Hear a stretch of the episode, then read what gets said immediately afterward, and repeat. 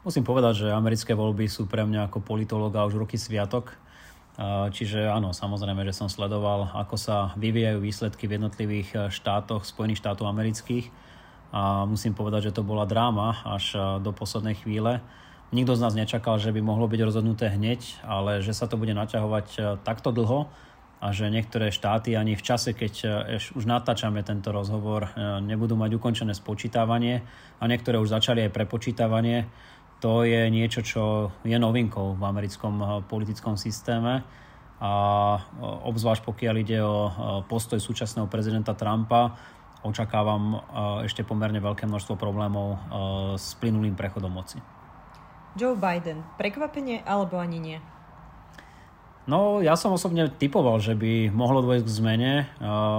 Možno ešte takto pred rokom by som si myslel, že Donald Trump e, to bude mať podstatne jednoznačnejšie našliapnuté k e, obhájeniu postu prezidenta, pretože nestáva sa tak často, že prezident neobhájí uh, svoj mandát, ale predsa len zastihla ho covidová kríza a ukázalo sa, že aj rýchlosť jeho reakcie a schopnosť pomôcť svojmu vlastnému národu dostať sa z tejto krízy nebola možno taká, ako si časť e, americkej spoločnosti predstavovala e, do istej miery si myslím, že na jeho porážke má práve COVID-19 e, pomerne značnú, značnú váhu, alebo teda, že práve COVID-19 bol ten, ktorý v posledných mesiacoch začal favorizovať práve Joea Bidena.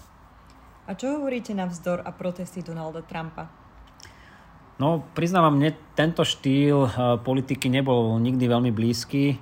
Uh, chápem, ak sú tu obavy o to, že v niektorých štátoch mohlo dôjsť k zlému započítavaniu hlasov.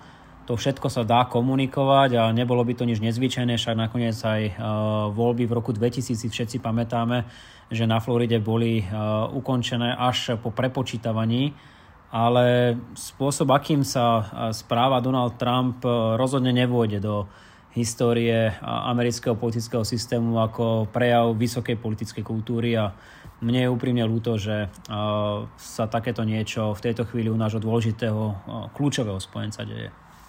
Viacerí sa zhodujú, že Joe Biden je dobrou správou aj pre Európsku úniu. Súhlasíte? Do istej miery áno, pretože Donald Trump sa napríklad nijak netajal tým, že podporuje Spojené kráľovstvo, aby vystúpilo z Európskej únie čo bolo veľmi zlou správou nielen pre Európsku úniu ako takú, ale aj pre e, Slovensko, e, keďže Spojené kráľovstvo je náš dôležitý obchodný partner a máme tam desiatky tisíc občanov. E, takisto sa ukazovalo, že Donald Trump nie je práve veľkým priaznivcom multilateralizmu, čo je jeden zo základných princípov, ktorým sa riadia naša slovenská zahraničná politika a teda fungujúce medzinárodné organizácie a medzinárodné právo. Čiže z tohto uhla pohľadu, eh, pokiaľ sa začnú veci meniť a pokiaľ Spojené štáty budú tým eh, tradičným dobrým spojencom, ktorý si váži eh, okrem iného aj fungovanie medzinárodných organizácií v nejakej podobe, tak si myslím, že to pocítime aj v zahraničnej politike u nás v Európskej únii.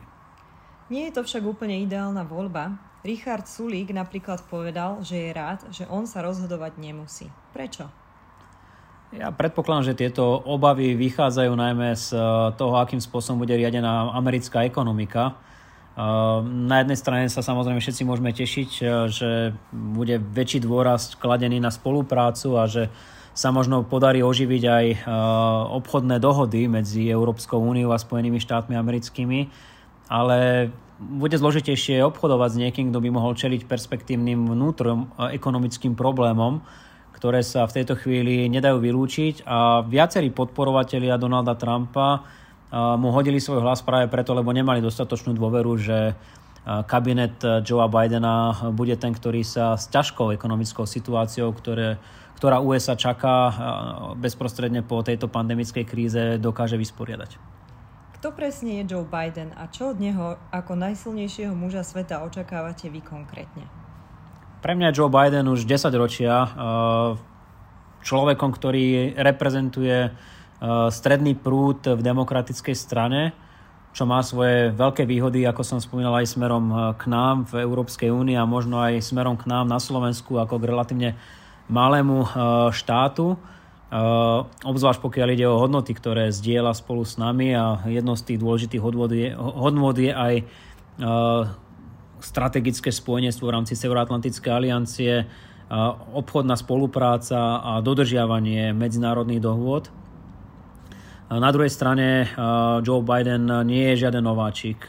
Bol viceprezidentom Baracka Obamu a takisto je to človek, ktorý je veľmi dobre zorientovaný v zahraničnej politike.